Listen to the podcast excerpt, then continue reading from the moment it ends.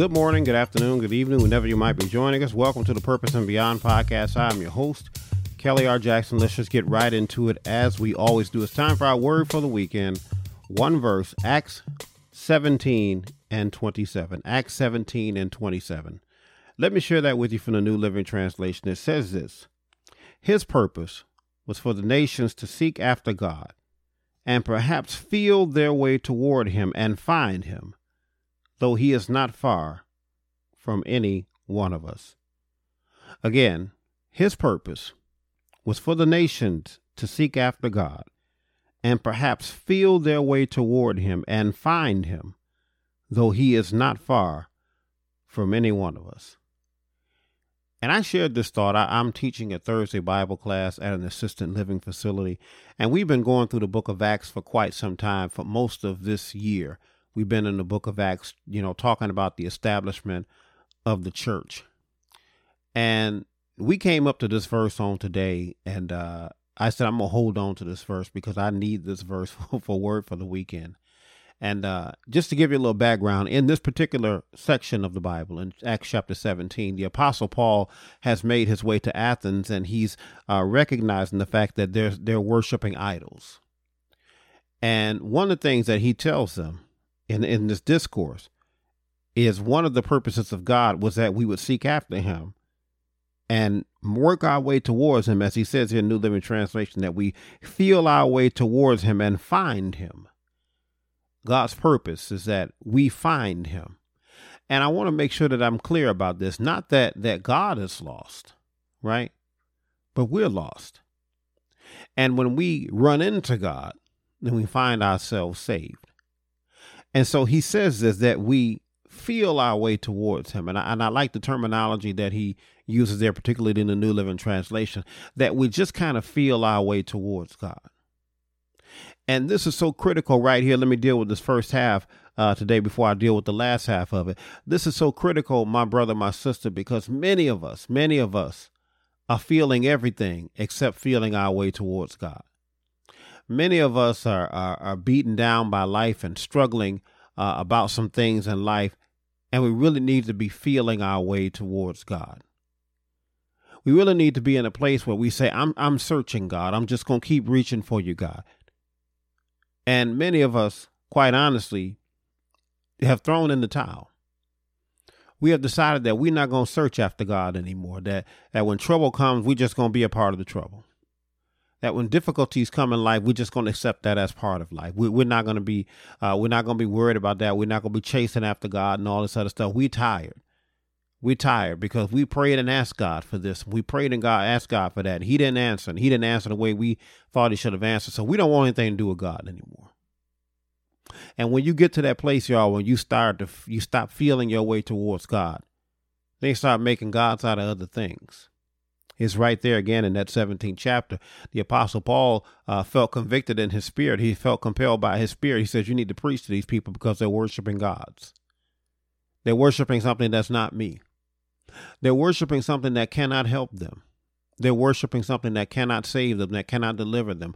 They have made themselves idol gods, and they don't even recognize that any God that you make, you are its God. Right? And so Paul, he begins to explain to them and he begins to let them know, listen, I understand that you have some level of spirituality about yourself. I'm trying not to teach it, but if, but but it's it's it's applicable right now. Um, and Paul is saying here, I understand that you all have some sort of spirituality about yourself. Because clearly you recognize that there's something greater than you that's going on. He said, but what you're really in search for is God. And one of the things I told that Bible class today before we deal with the second half of this verse is I said sometimes, and people have to understand this, there's a hole in your life, and what's missing is Jesus.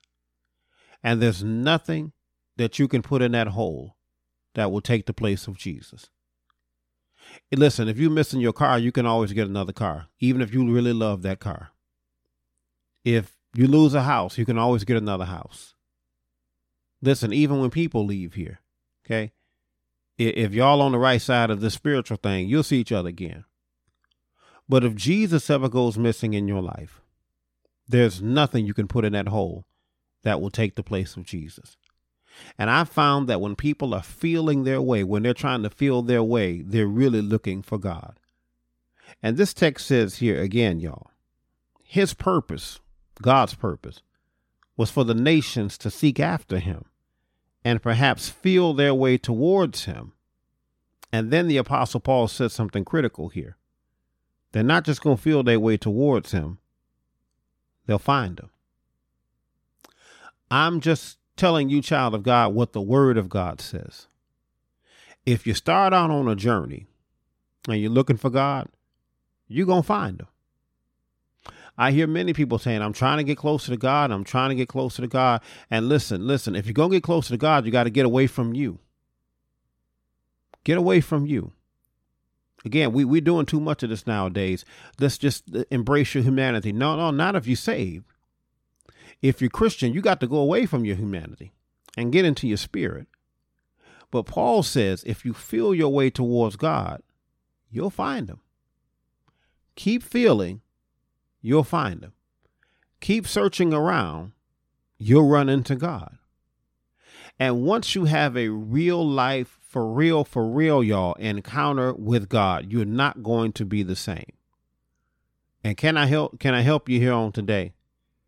if you have an encounter with God on Sunday and you the same person on Monday, the same. I'm not saying that you may have gone back Monday did some things that you did before, but if you're the same person, then I suggest that you didn't have an encounter with God.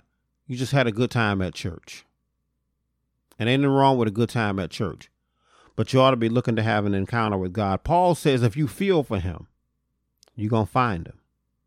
And then the last thing, y'all, and then we're going to get out of here on today. He says this at the end of that verse. Though he is not far from any one of us. So, what is Paul saying here when he wraps up this verse? Again, we talked about this. If you feel for him, you'll find him. Once you find him, you'll recognize he was never that far away. It's like the children of Israel wandering in the wilderness, looking for the promised land when they was really only a couple of weeks away from it, and yet they wandered for 40 years.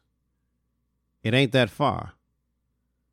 But if you're looking in the wrong places, if your demeanor ain't right, you'll go round in circles.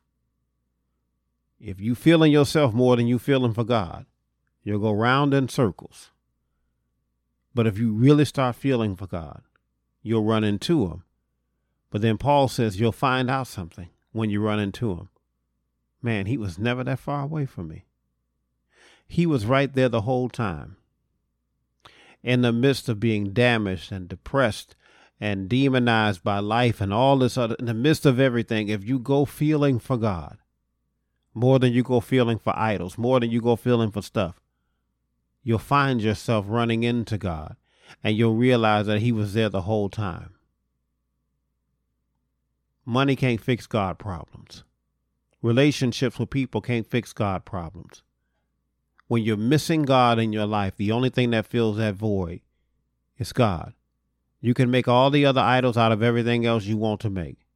But the only thing that's going to fill that void is God.